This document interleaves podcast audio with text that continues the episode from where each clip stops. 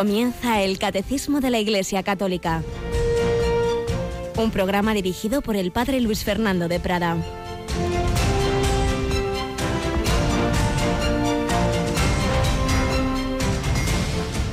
Yo soy la resurrección y la vida. El que cree en mí, aunque haya muerto, vivirá.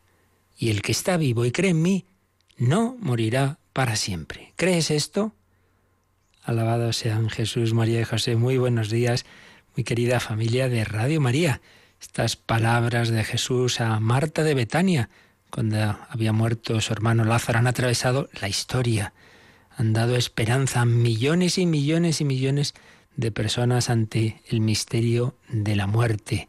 El que está vivo y cree en mí no morirá para siempre, porque yo soy la resurrección y la vida.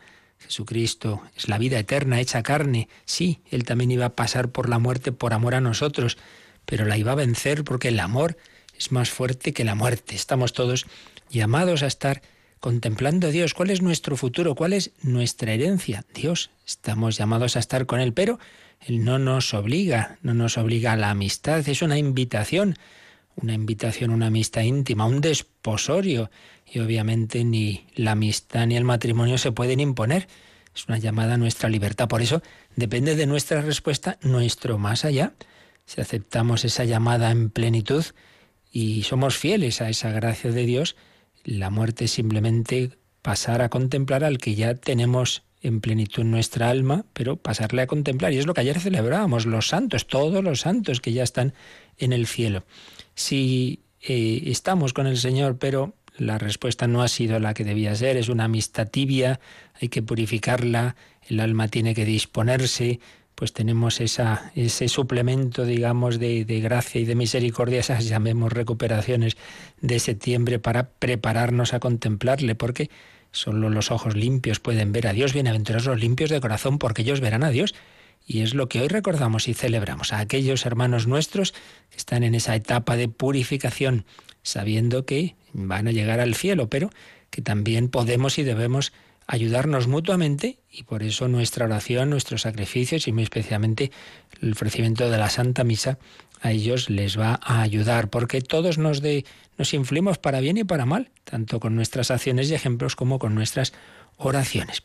Finalmente, aquellos que hasta el final de su vida rechazan la invitación al amor y la misericordia, ellos mismos se autoexcluyen, como dice el catecismo, la autoexclusión definitiva de ese banquete al que Dios nos invita a todos es lo que llamamos infierno. Pues hoy vamos a tener muy presentes a nuestros hermanos difuntos, vamos a orar y ofrecer por ellos pues toda nuestra vida, siempre debemos hacerlo, pero hoy en particular nuestras oraciones y sacrificios, la Santa Misa y la hora santa que vamos a tener en esta noche. Nos acompaña Mónica Martínez. Buenos días, Mónica. Muy buenos días, padre. Fíjate que este año coincide víspera de primer viernes de mes, vamos a terminar el, el jueves con hora santa, justamente el día de los difuntos. ¿eh? Es muy, muy providencial. Desde luego, y bueno, pues animar a todos los oyentes a que se unan, si pueden acudir a sus parroquias a, a celebrar la hora santa maravilloso, pero si no, que se unan con nosotros.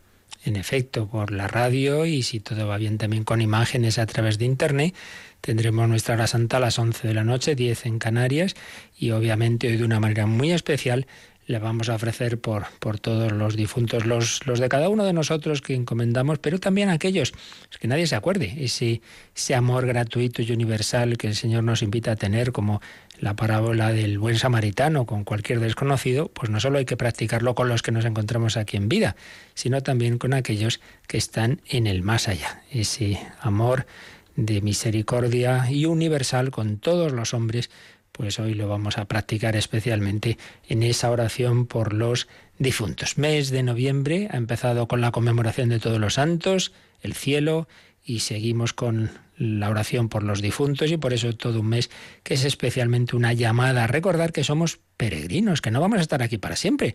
Ese ejemplo que hemos puesto más de una vez del aeropuerto. Uno no va a un aeropuerto a, instalarse allí y a dormir, ¿no? Va a estar un tiempo, lo menos posible, una hora, dos, lo que sea, para coger el avión.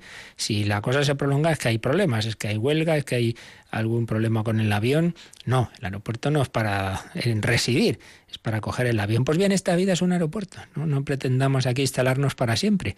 Lo importante es coger el avión y el avión es Jesucristo, camino, verdad y vida, que nos lleva con la Virgen a la que llevó a ella en su asunción al cielo y nos quiere también llevar. Dejémonos llevar por Dios, dejémonos santificar, dejémonos atravesar por la gracia de Dios, como decía ayer el Santo Padre. Pues pedimos la intercesión de María y de todos los santos para también nosotros llegar a la meta como sin duda ha llegado este padre jesuita, padre Walter Fisset, del que estamos hablando del purgatorio que tuvo en vida en esas tribulaciones en, en la Unión Soviética. Seguimos recogiendo fragmentos, pinceladas de su vida que a todos nos pueden ayudar en nuestra peregrinación, en nuestro camino hacia la casa del Padre.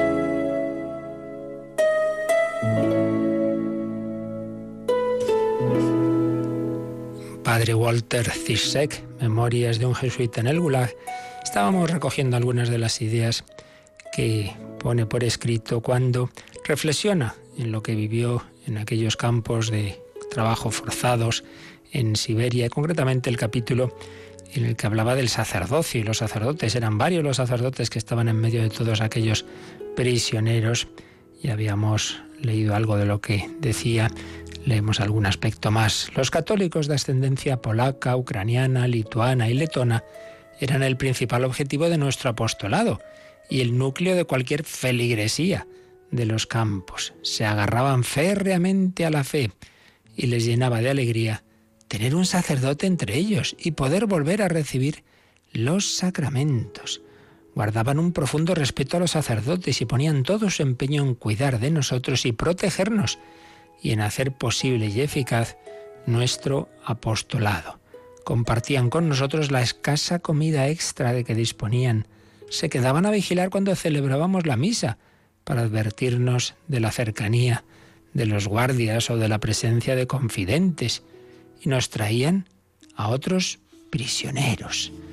Pues en esas circunstancias tan duras muchas veces sale lo mejor, como sale también lo peor, y esos hombres que quizá muchos de ellos antes tenían apagada la fe, la práctica religiosa, pues ahí rebrotaba y, eran los primeros defensores de los sacerdotes. Bueno, apliquemos todo esto a, nuestro día a día. No estamos en campos de concentración, pero sí que a veces en situaciones de hostilidad a la iglesia, al sacerdote, pues también, ¿tú qué haces? ¿Ayudas, criticas, apoyas a tus sacerdotes? Sigue escribiendo el padre Walter. El sacerdote nunca perdía de vista su propia insignificancia. Se daba cuenta de la aparente imposibilidad de influir de un modo decisivo en las masas de gente que vivían dentro de un estado declaradamente ateo. Pero por otra parte, notaba todos los días el poder de la gracia de Dios y confiaba plenamente en su divina providencia. De modo que su tarea consistía en hacer lo que se le pedía cada día lo mejor que, podía y dejar el resto a Dios. Pues también podemos hacer una aplicación a, nuestra sociedad. Si en aquel momento era ese estado ateo, perseguidor de la religión en la Unión Soviética, hoy día muchas veces no es por esos caminos, evidentemente, de, de violencia. En algunos sitios sí, como sabemos, China, Corea del Norte, etcétera, pero pero en Occidente no es por esa violencia, pero sí que existe ese ambiente que también hace tan, tan difícil nuestro apostolado, porque las nuevas generaciones sobre todo, pues lo que les llega es, es tan contrario en general a la visión cristiana. Entonces nos puede dar la impresión de que lo que hacemos pues, se queda ahí perdido, pero no, no es así. También vemos sacerdotes, pues muchas personas como esas semillas que han recibido, que quizá un momento dado se han quedado ahí perdidas, pero ahí están, ahí están. Nunca nos desanimemos, lo nuestro es sembrar. Quizá lo que sembramos nosotros, otros lo recogerán. Así estos hombres sembraban lo que podían en esas circunstancias tan difíciles, con esa fe, con esa esperanza, con esa alegría de que a fin de cuentas podían ejercitar su ministerio. Y termina este capítulo sobre el sacerdocio escribiendo el padre Cisek. Eso no hacía más fácil levantarse por las mañanas para afrontar un nuevo día de duro trabajo en medio del azote del viento, ni lo hacía menos agotador, pero añadía una dimensión de expiación y sacrificio a nuestras vidas, una dimensión eh, más allá de la mera necesidad de sobrevivir y de resistir un día más.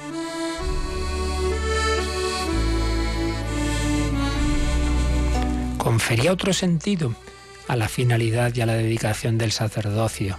Sumaba un componente sacramental al trabajo y a los sufrimientos diarios.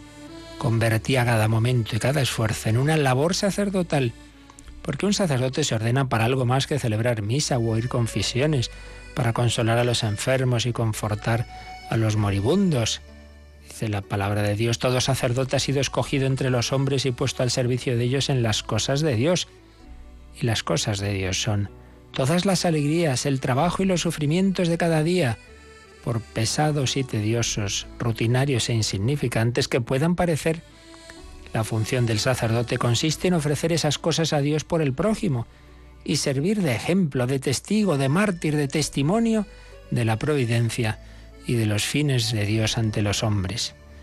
Después de tantos años de aislamiento y soledad en Lubianca, me llenaba de alegría poder hacer de nuevo todo aquello entre el dolor y el sufrimiento físico, la tristeza y la desesperación de los campos de prisioneros del Ártico siberiano.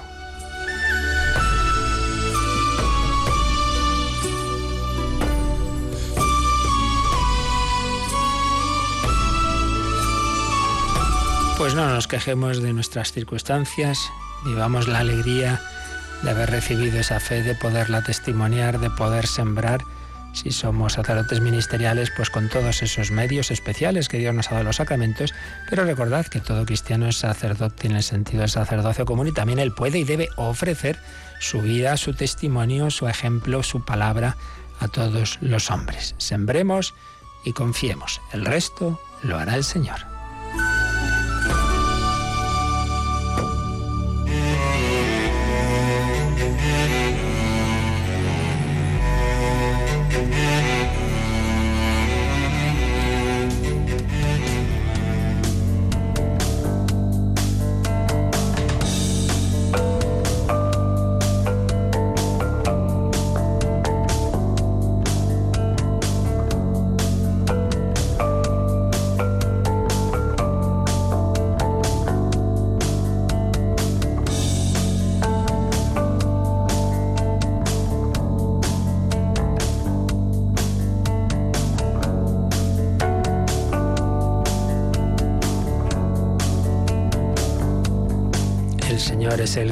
Va haciendo la obra, nosotros somos pequeños instrumentos y colaboradores. Y precisamente estamos viendo la obra del Espíritu Santo en la preparación de la venida del Mesías, el punto central de la historia, la encarnación, el Hijo Eterno de Dios se hace nuestro hermano, se hace hombre. Bueno, eso había que prepararlo y así lo fue haciendo el Espíritu Santo. Es lo que estamos viendo, esa acción del Espíritu Santo en la espera del Mesías y de la comunicación incluso de ese mismo, comunicación más plena de ese mismo Espíritu Santo. Lo hemos ido viendo en distintos apartados y estamos acabando el apartado que se titula así precisamente, la espera del Mesías y de su Espíritu. Y nos quedaba el número 716 de ese apartado antes de pasar al siguiente que nos habla ya del momento central de, la acción del Espíritu Santo en la plenitud de los tiempos, en la encarnación, en el, en el último precursor, Juan el Bautista. Pero antes de ello vamos a resumir lo que hemos visto en este otro apartado con lo que nos dice el número 716. Vamos con el Mónica. El pueblo de los pobres, los humildes y los mansos, totalmente entregados a los designios misteriosos de Dios, los que esperan la justicia, no de los hombres, sino del Mesías, todo esto es, finalmente, la gran obra de la misión escondida del Espíritu Santo durante el tiempo de las promesas para preparar la venida de Cristo. Esta es la calidad de corazón del pueblo, purificado e iluminado por el Espíritu, que se expresa en los salmos. En estos pobres el Espíritu prepara para el Señor un pueblo bien dispuesto. Bueno, pues un número muy bello que resume lo que fue haciendo el Espíritu Santo en todos esos siglos de lo que nosotros llamamos el Antiguo Testamento. ¿Cuál fue la misión? Fijaos lo que nos ha dicho, ¿eh? la gran obra de la misión, y pone misión con mayúscula, la misión escondida del Espíritu Santo durante el tiempo de las promesas para preparar la venida de Cristo. ¿Cuál fue esa gran obra? Pues algo muy sencillito, preparar un pueblo bien dispuesto, pero un pueblo, dice, de los pobres, los humildes y los mansos. Porque, claro, a veces nos fijamos, oh, es que no recibieron bien a Jesús, es que los fariseos, es que los sacerdotes, sí, sí, es verdad. Pues muchos de esos miembros, no todos tampoco, ¿eh? de las clases dirigentes, rechazaron al Mesías, pero estaba ese pueblo de los pobres. Ya habíamos comentado que es una expresión que va más allá del significado inmediato que puede tener para nosotros, son los pobres de Yahvé, los Anahuín. Y de hecho, pues aquí nos lo pone el catecismo esa palabra entre comillas y nos pone varias citas que ahora vamos a leer del Antiguo Testamento. El pueblo de los pobres, de la gente humilde y sencilla, que confiaba en el Señor, que sabía que se iban a cumplir sus promesas, que no estaban tanto como otros esperando ahí una victoria militar y que llegara ahí un gran rey, no. El Espíritu Santo en sus corazones les iba indicando realmente que lo que era necesario era esa salvación espiritual, que el destino fundamental no es vivir unos años en una nación más o menos libre, sino, ante todo, que nuestros corazones sean liberados del pecado y que lleguemos a la vida eterna.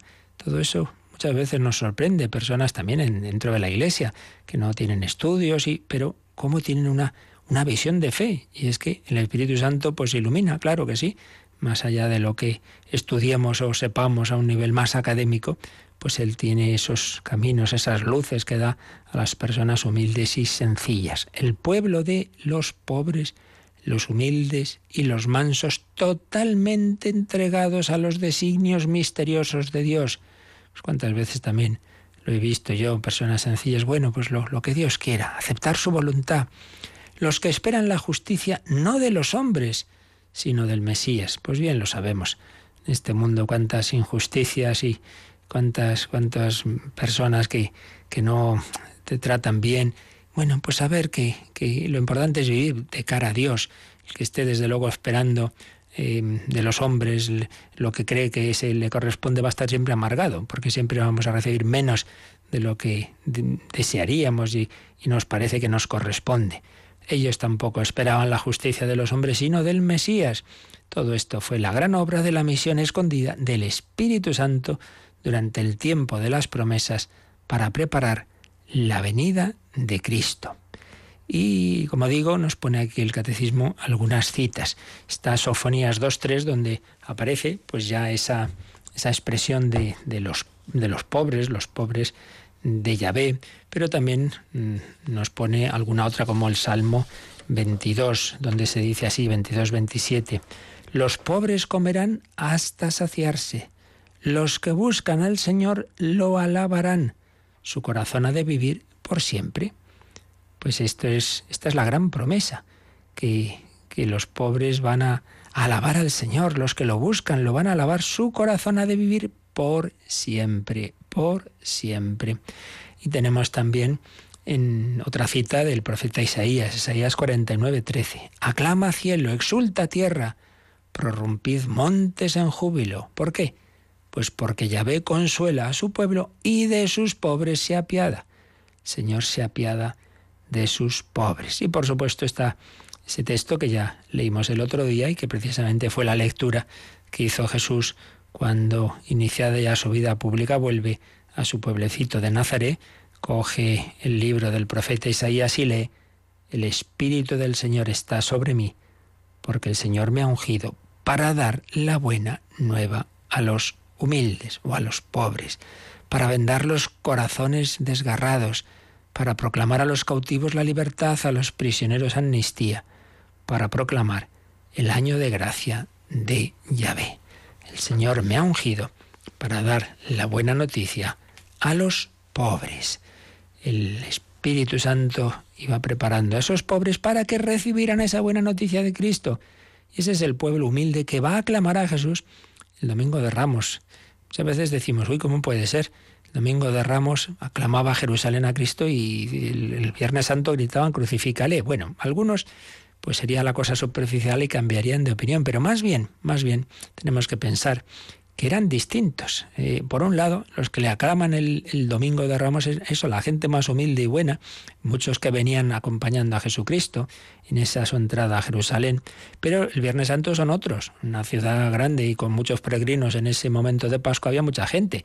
Y había para que hubiera quienes aclamaran a Cristo y también quienes gritaran crucifícale, crucifícalo. El Espíritu Santo preparó también a esas personas buenas y, lo hace hoy día también. Cuánta gente humilde que cree en Jesucristo, que espera en el cumplimiento de sus promesas. Y la última frase, o las dos últimas de este número 716, repetimos, dicen, esta es la calidad de corazón del pueblo. Fijaos qué expresión, calidad de corazón del pueblo, purificado e iluminado por el Espíritu. Una calidad de corazón que se expresa, dice, en los salmos. En estos pobres el Espíritu prepara para el Señor un pueblo bien dispuesto. Una expresión que aparece en Lucas 1.17. Calidad de corazón. Puede ser el momento para que recordemos que corazón en la Biblia es mucho más de lo que hoy día muchas veces decimos, programas del corazón, revistas de corazón. No, no, no es un mero sentimentalismo romántico. Corazón en la escritura tiene muchas, una profundidad mucho mayor. Por eso el catecismo nos sugiere que releamos, lo que nos había dicho el número 368 sobre esa expresión, sobre esa palabra corazón. Bueno, pues vamos a hacerlo también ahora nosotros, que siempre viene bien recordar las cosas. Leemos, Mónica, este 368. La tradición espiritual de la Iglesia también presenta el corazón en su sentido bíblico de lo más profundo del ser en sus corazones, donde la persona se decide o no por Dios. Lo más profundo del ser, donde la persona se decide o no por Dios. Por tanto, es como el centro de nuestra personalidad, donde se entrecruza el entendimiento, la afectividad, los sentimientos, las decisiones, todo, todo. Ahí está el núcleo de la libertad. Por eso, en último término, ahí todo se decide. Ya de poco sirve no, lo que se le diga por fuera, al final es la persona la que tiene que responder. Por eso todo ser humano, todo ser humano, pues a lo largo de su vida y en el último instante de su vida, tiene esa, esa posibilidad de responder o no a esa llamada que Dios nos hace estar eternamente con Él, lo más profundo del ser el corazón, corazón de los hombres, y cuando Dios se hace hombre, Jesucristo tiene corazón, por eso el corazón de Jesús no es un romanticismo, no, no, es que también como hombre Jesús tiene ese centro de su personalidad, un corazón de hijo, de hijo del Padre, hecho hombre ya desde la encarnación y corazón de hermano. Bueno, pues también la vida cristiana en síntesis consiste en tener corazón filial y fraternal. Y eso solo lo puede hacer en nosotros el Espíritu Santo. Ese espíritu que preparó un pueblo bien dispuesto es el que también quiere hacer de nosotros ese pueblo de, hijos de Dios, hijos en el Hijo, unidos a Jesucristo, hermanos de él, hijos de María y hermanos de todos los hombres. Porque si Jesucristo ha venido por todos los hombres y nos ama a todos, pues claro, nos dice, amad como yo os he amado. Por tanto, ningún hombre es extraño para mí, todo hombre es mi prójimo. Por eso estamos llamados a ser como Él, el buen samaritano, que ayuda a cualquier persona que nos encontremos, a cualquier refugiado, a cualquier hombre y mujer de cualquier lugar del mundo, en cualquier, de cualquier circunstancia, de cualquier idea, ideología, etcétera, estamos llamados a reflejar para él el rostro de Cristo. Bien, pues con esto terminamos este apartado de cómo el Espíritu Santo fue actuando antes del momento central de la historia, antes de la plenitud de los tiempos. Pero ya llega ese momento.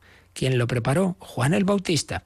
Y ahí el Espíritu Santo pues va todavía a actuar más. Claro, llega ya el momento decisivo, el momento de la encarnación, y entonces aquí los personajes son aquellos que precisamente tienen un papel central en la liturgia de Adviento. Eh, fijaos que en esa liturgia de Adviento primero van a aparecer el profeta Isaías, y justo hemos hablado de él en estos días anteriores, luego va a aparecer Juan Bautista, vamos a hablar de él ahora mismo, y luego va a aparecer la Virgen María. Esos tres grandes personajes de Adviento, pues son también obviamente los que aquí ahora el, catecismo nos va a hablar de ellos eh, en este apartado que se titula El Espíritu de Cristo en la plenitud de los tiempos y que a su vez tiene un primer subapartado que se titula Juan, precursor, profeta y bautista. Pues nada, Mónica, vamos con San Juan Bautista. Empezamos en el número 717. Hubo un hombre enviado por Dios que se llamaba Juan. Juan fue lleno del Espíritu Santo ya desde el seno de su madre, por obra del mismo Cristo, que la Virgen María acababa de concebir del Espíritu Santo.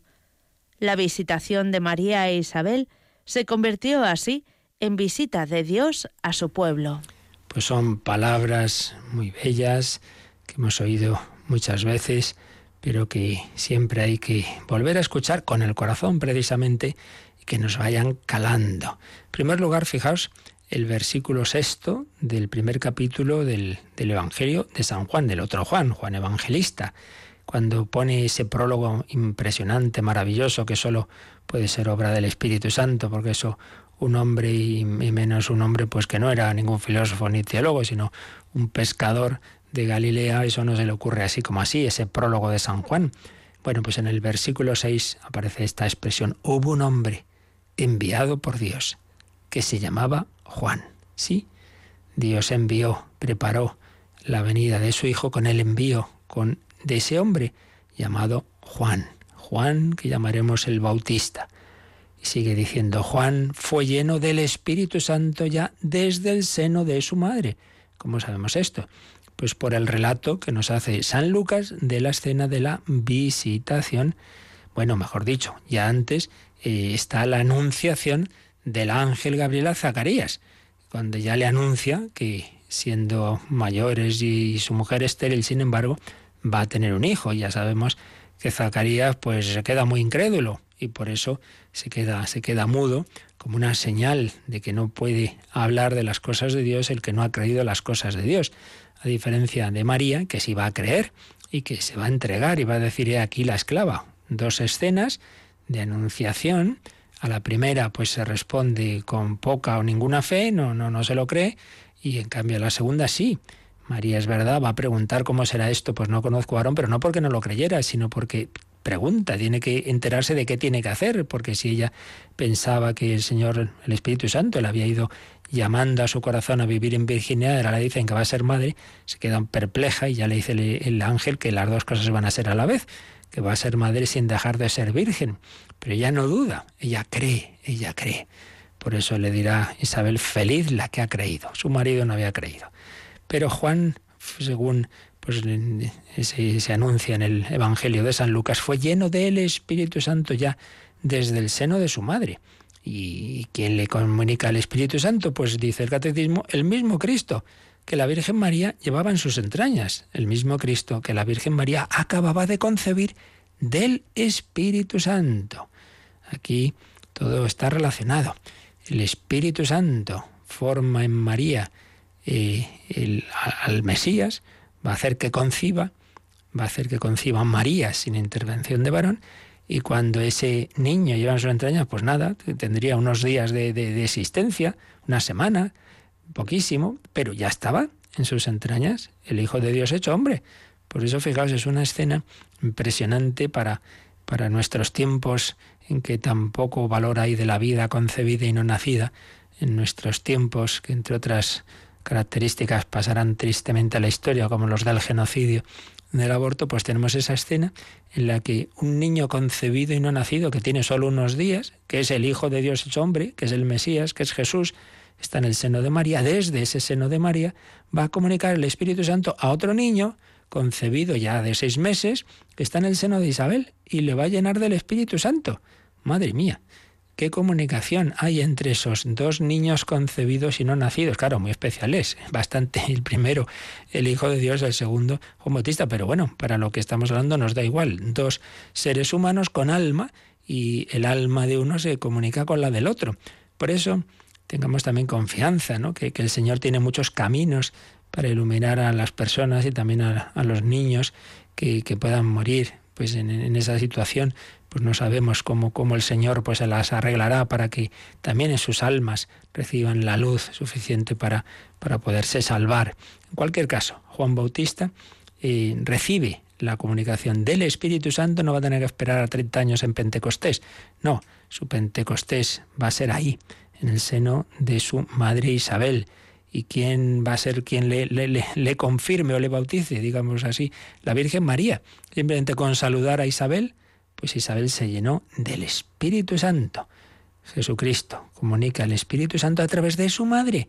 María es la medianera de todas las gracias, aquí se ve clarísimo. A través de María, el Espíritu Santo le llega a Juan Bautista. Es impresionante cómo vemos así esa mediación. Por eso termina este número 717 diciendo que la visitación de María Isabel se convirtió así en visita de Dios a su pueblo. Dios ha visitado y redimido a su pueblo. Dios nos ha visitado, sopló, sopló ese viento, ese viento fuerte que iba a estar en el cenáculo en Pentecostés. Ese día sopló ahí en Aincarén a través de esas mujeres, a través de esa niña, prácticamente la Virgen María tendría 15 años quizá, pero lleva, es llevada por el viento del Espíritu Santo y se lo comunica a Isabel. Que le, pero Isabel nota que le ha llegado a su hijo, que se pone a bailar en sus entrañas, que se pone, que, que ella nota que, que el niño está, eh, ha recibido algo, que ha pasado aquí. Son esos caminos misteriosos. Vamos a pedir que también nosotros nos dejemos mover por ese viento del Espíritu Santo, que tengamos confianza y que sepamos que María es la medianera de todas las gracias. Ven, ven Espíritu Santo, ven a nosotros por María, por medio de María.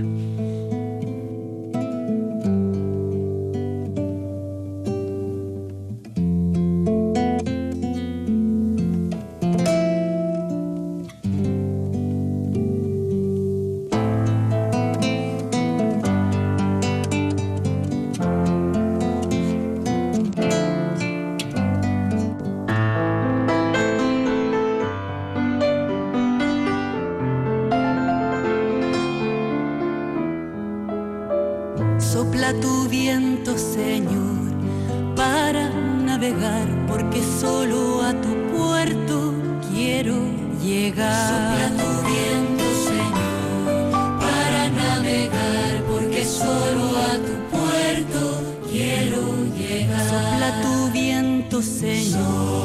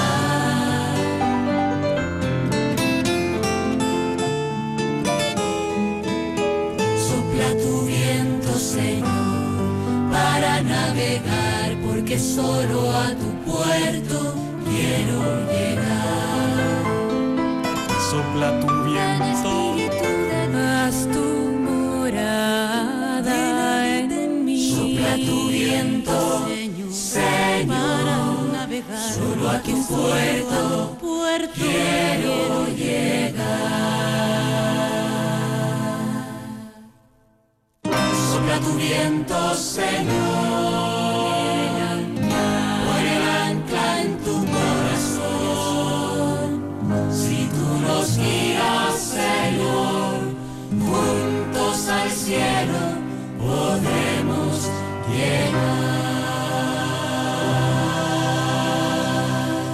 Están escuchando el Catecismo de la Iglesia Católica con el Padre Luis Fernando de Prada. Para llegar al cielo necesitamos que ese viento impulse nuestra nave. Hemos recordado estas dos escenas, esa o tres, mejor dicho, la anunciación a Zacarías, la anunciación y vocación de María y la visitación. Vamos a leer un poquito algunos, más directamente algunos fragmentos de estas escenas. La anunciación a Zacarías del arcángel Gabriel se le aparece en el templo y le dice, no temas, Zacarías, porque ha sido escuchada tu plegaria, de modo que tu mujer Isabel te dará un hijo y le pondrás por nombre Juan. Tendrás alegría y gozo desbordante, y muchos se alegrarán por su nacimiento, pues será grande en la presencia del Señor. no beberá en absoluto vino ni licor, estará lleno de Espíritu Santo ya desde el seno de su madre. ¿Veis? Aquí está esta expresión que cita el catecismo, que es Lucas 1.15. Estará lleno de Espíritu Santo ya desde el seno de su madre. Y a muchos de los hijos de Israel los convertirá el Señor su Dios. Es decir, Él lo precederá con el Espíritu poderoso de Elías para convertir los corazones de los padres hacia los hijos y a los desobedientes con la sensatez de los justos, para preparar al Señor un pueblo bien dispuesto. Aquí aparece esa otra expresión que veíamos antes, preparar al Señor un pueblo bien dispuesto. Este fue el anuncio, pero Zacarías dijo al ángel, ¿en qué conoceré esto? Pues yo soy viejo y mi mujer de edad avanzada. Esto es como a estas alturas vamos a tener un hijo, esto no puede ser. Y el ángel le respondió así, yo soy Gabriel que presto mi servicio en la presencia de Dios. Fijaos, los ángeles están contemplando a Dios y a la vez son enviados. Ángel significa mensajero, a ayudar a la obra de la salvación. Presto mi servicio en la presencia de Dios y he sido enviado para hablarte y darte esta buena noticia. Gabriel trae buenas noticias, es el primer evangelizador. He sido enviado para hablarte y darte esta buena noticia. Sí, pero no se la ha creído. Por eso quedarás mudo sin poder hablar hasta el día en que suceda esto, por no haber creído a mis palabras, que se cumplirán a su debido tiempo. Y nosotros creemos las palabras que nos dice el Señor. María las creyó. María dijo, He aquí la esclava del Señor, hágase en mí según tu palabra, como nos va a decir enseguida San Lucas en Lucas 1, 38. Y luego nos va a contar la visitación que unos días después de quedar María ya embarazada por obra y gracia del Espíritu Santo, se puso en camino y fue a prisa a la región de Judá y entró en casa de Zacarías y saludó a Isabel. Y en cuanto Isabel oyó el saludo de María, dio saltos la criatura en su vientre y se llenó Isabel de Espíritu Santo. ¿Veis? María transmite ese Espíritu Santo que, que la llena desde su concepción y que está eh, totalmente, em, vamos, lleva a su Hijo Jesucristo, lo ha concebido por obra del Espíritu Santo y Jesús a través de ella le comunica el Espíritu Santo a Isabel y a través de Isabel a Juan. Y entonces Isabel exclamó dando un grito. Uno recibe esta comunicación de Dios, pues no puede quedarse ahí tranquilito.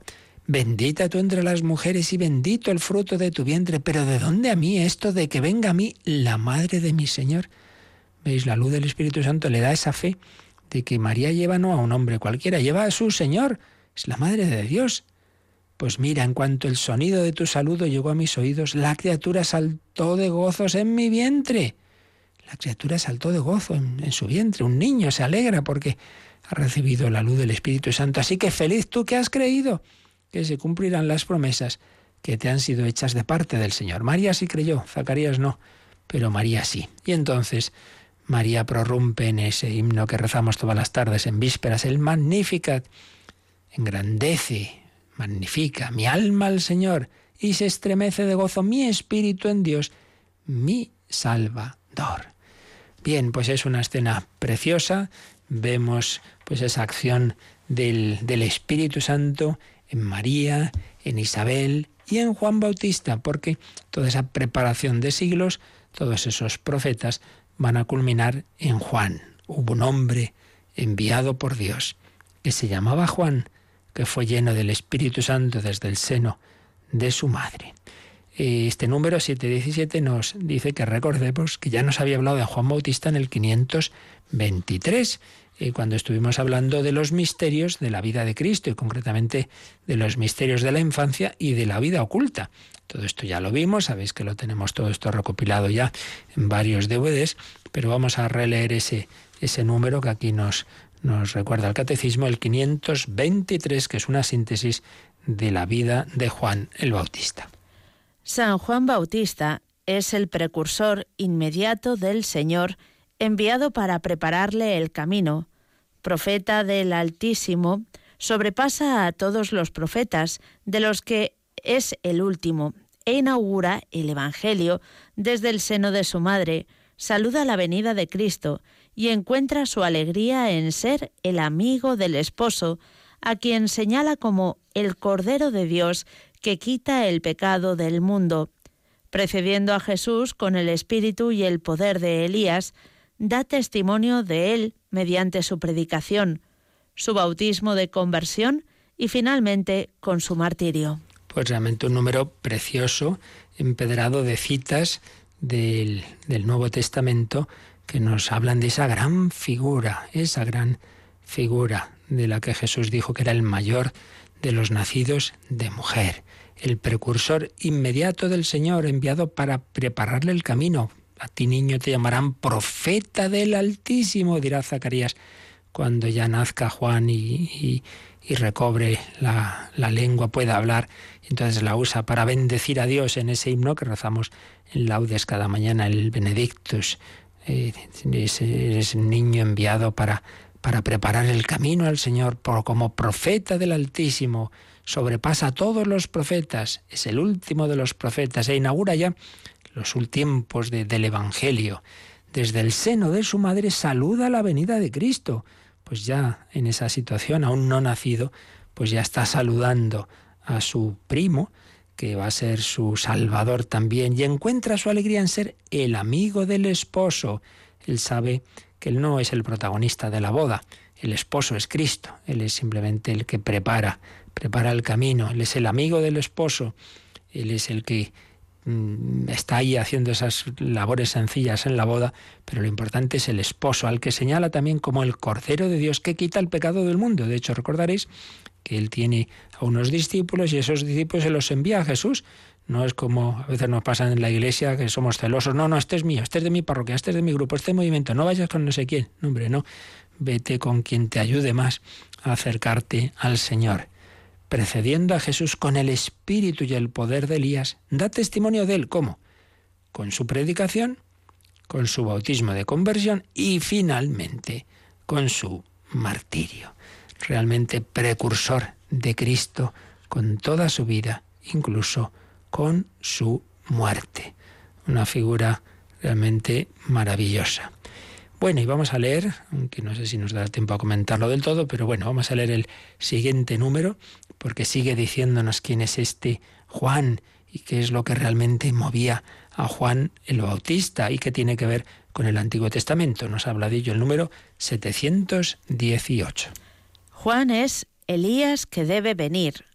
El fuego del Espíritu lo habita y le hace correr delante, como precursor, del Señor que viene. En Juan el precursor, el Espíritu Santo culmina la obra de preparar al Señor un pueblo bien dispuesto. Pues sí, una maravilla. Si el gran profeta, así consideraban en el Antiguo Testamento, el gran de todos los profetas, pues estaba la gran figura de Elías. Pues bien, Jesús va a relacionar a Juan con Elías, va a decir que es Elías que debe venir. Y había aparecido el fuego, tenía mucho que ver con la vida de Elías. Recordemos aquella escena en el monte Carmelo, cuando baja fuego del cielo para el sacrificio, o cuando es arrebatado por un carro de fuego.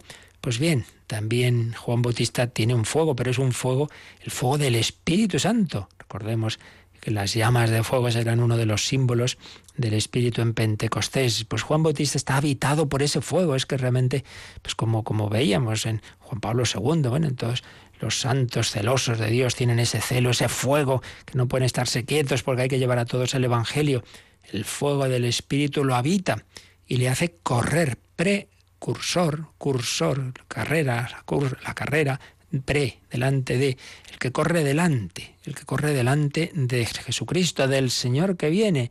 Es Juan el precursor y en él el Espíritu Santo culmina esa obra que llevaba siglos haciendo, esa obra de preparar al Señor un pueblo bien dispuesto.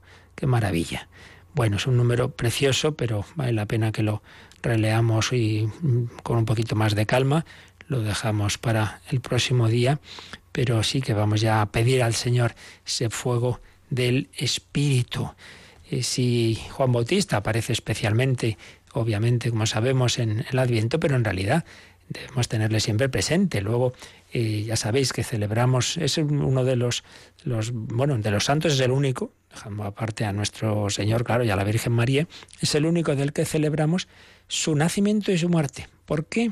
Porque de los santos solo celebramos eh, su muerte, porque bueno, la muerte es cuando nacen a la vida eterna, es cuando, cuando mueren en, en esa amistad con Dios y van al cielo. En cambio, los santos han nacido con el pecado original. Y entonces no celebramos su nacimiento. Pero Juan Bautista ya nació sin pecado original, porque hemos dicho que fue lleno del Espíritu Santo en el seno de su madre. Por tanto, él ya nació santificado. Por eso de Juan Bautista tenemos dos fiestas. El nacimiento, 24 de junio, y el martirio, su muerte, en agosto, 29 de agosto. Nacimiento y a esta vida ya santificado desde el seno de su madre y nacimiento a la vida eterna por el martirio. Le corta la cabeza eh, el rey Herodes por instigación de, de Herodías, ese hombre, ese gran profeta, ese testigo de Cristo su cabeza es el precio de un baile. Ahí vemos pues la contraposición entre ese hombre fiel, ese hombre heroico y esa vanidad, esa frivolidad, esa lujuria de esa corte de Herodes. Así es el mundo. Hombres entregados a Dios en pobreza, en, en humildad, en castidad, y hombres que juegan con la vida de los otros por sus pasiones. Juan Bautista. Pues digo que tenemos presente especialmente en esas dos fiestas, 24 de junio su nacimiento, 29 de agosto su muerte y en Adviento. Y en Adviento solemos pues cantar canciones que, que tienen que ver con él, pero en cualquier momento. Por eso vamos a terminar hoy esta, esta catequesis, pues recordando una de las que solemos cantar, especialmente en Adviento, recordando esa voz, esa voz que clama en el desierto. Invocamos también nosotros al Señor Pedimos que también nosotros nos dejemos mover por su Espíritu, que recibamos la visita de Cristo y que María nos traiga el Espíritu Santo. Y como siempre es también el momento para consultas, para vuestras preguntas.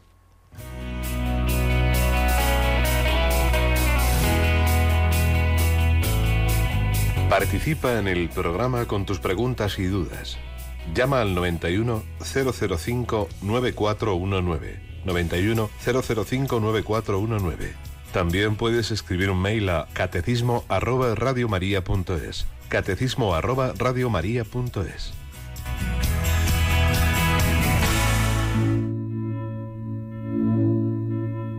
Voz que clama en el desierto, preparad los caminos de Dios, desterrad la mentira por siempre prepara los caminos de Dios.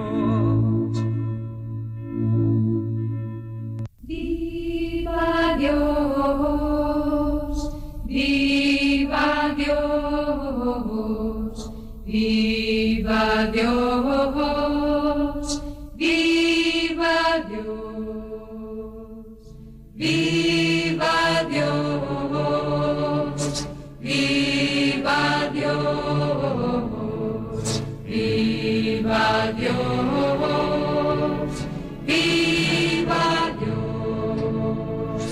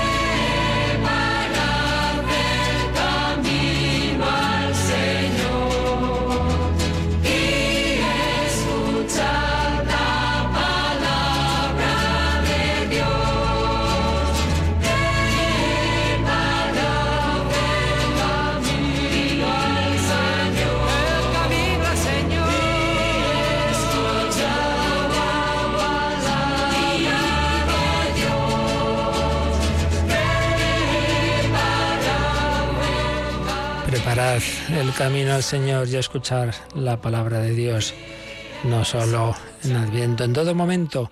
El Señor nos envía mensajeros, nos envía Juanes Bautista, que nos anuncian la palabra de Dios, ese familiar, ese catequista, ese profesor, ese sacerdote, ese que nos trae la palabra de Dios. Lo importante es que la acojamos. Teníamos aquí algunos correos de de ayer, de, de anteayer. Nos preguntaban respecto de ayer, pero bueno, lo digo porque vale para, otras ocasiones.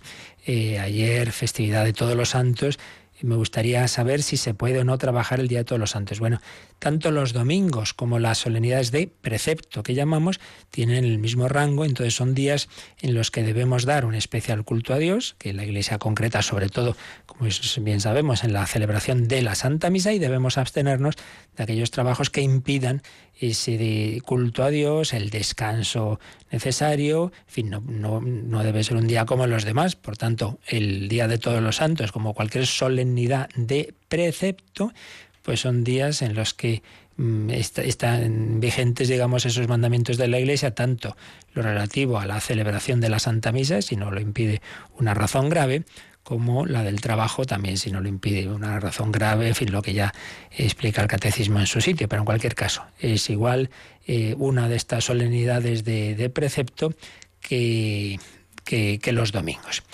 Eh, también nos preguntaba una persona qué se debe hacer para consagrarse a la Virgen, dónde puedo acudir.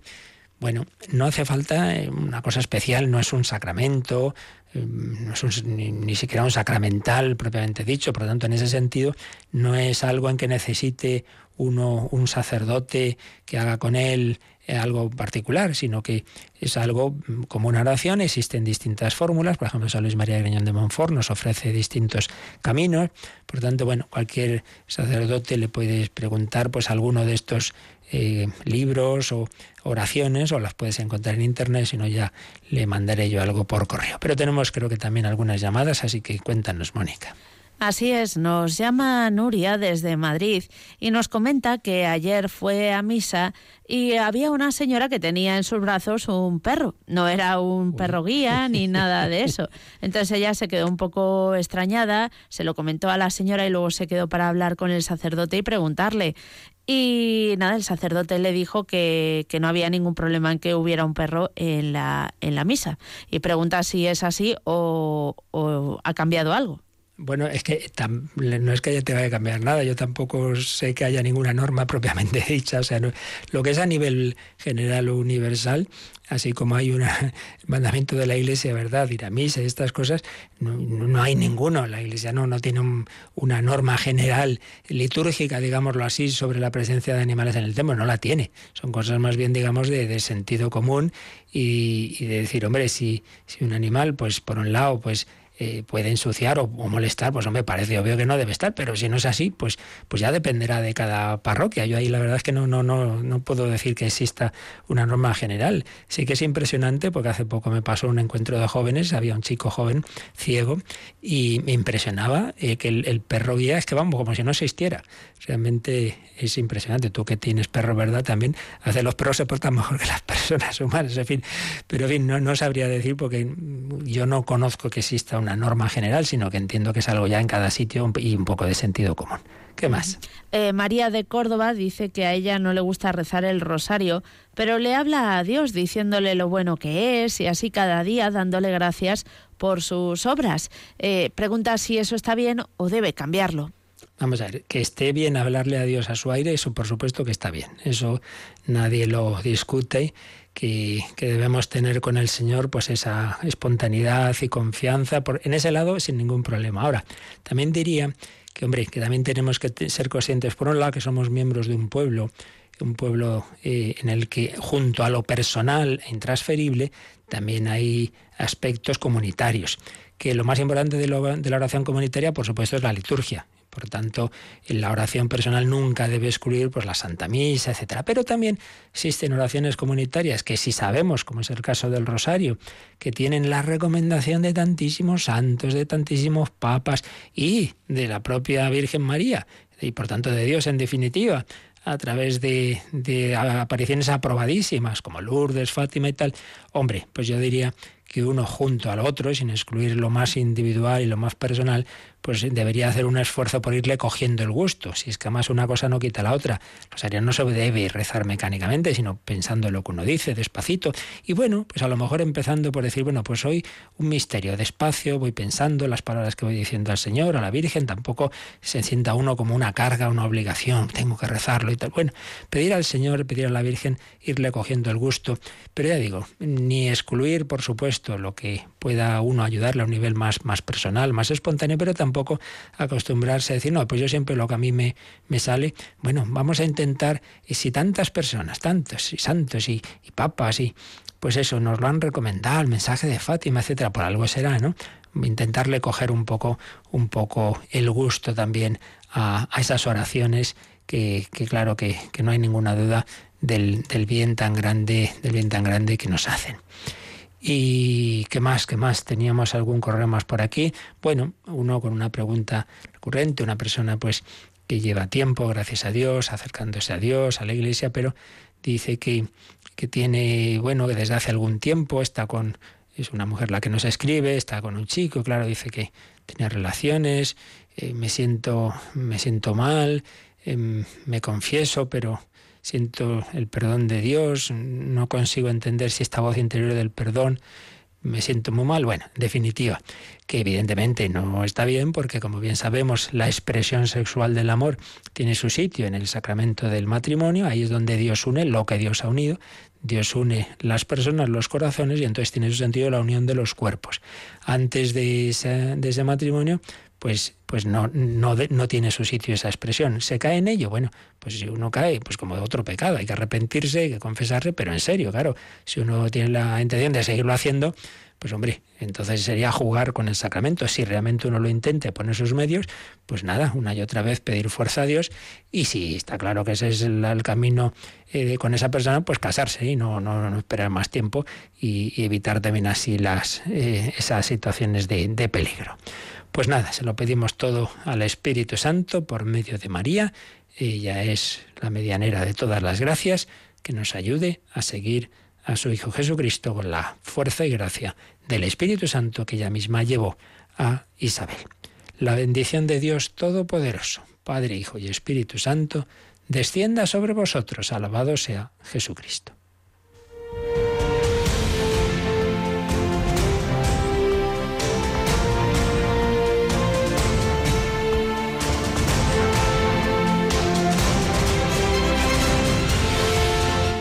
Han escuchado en Radio María el Catecismo de la Iglesia Católica.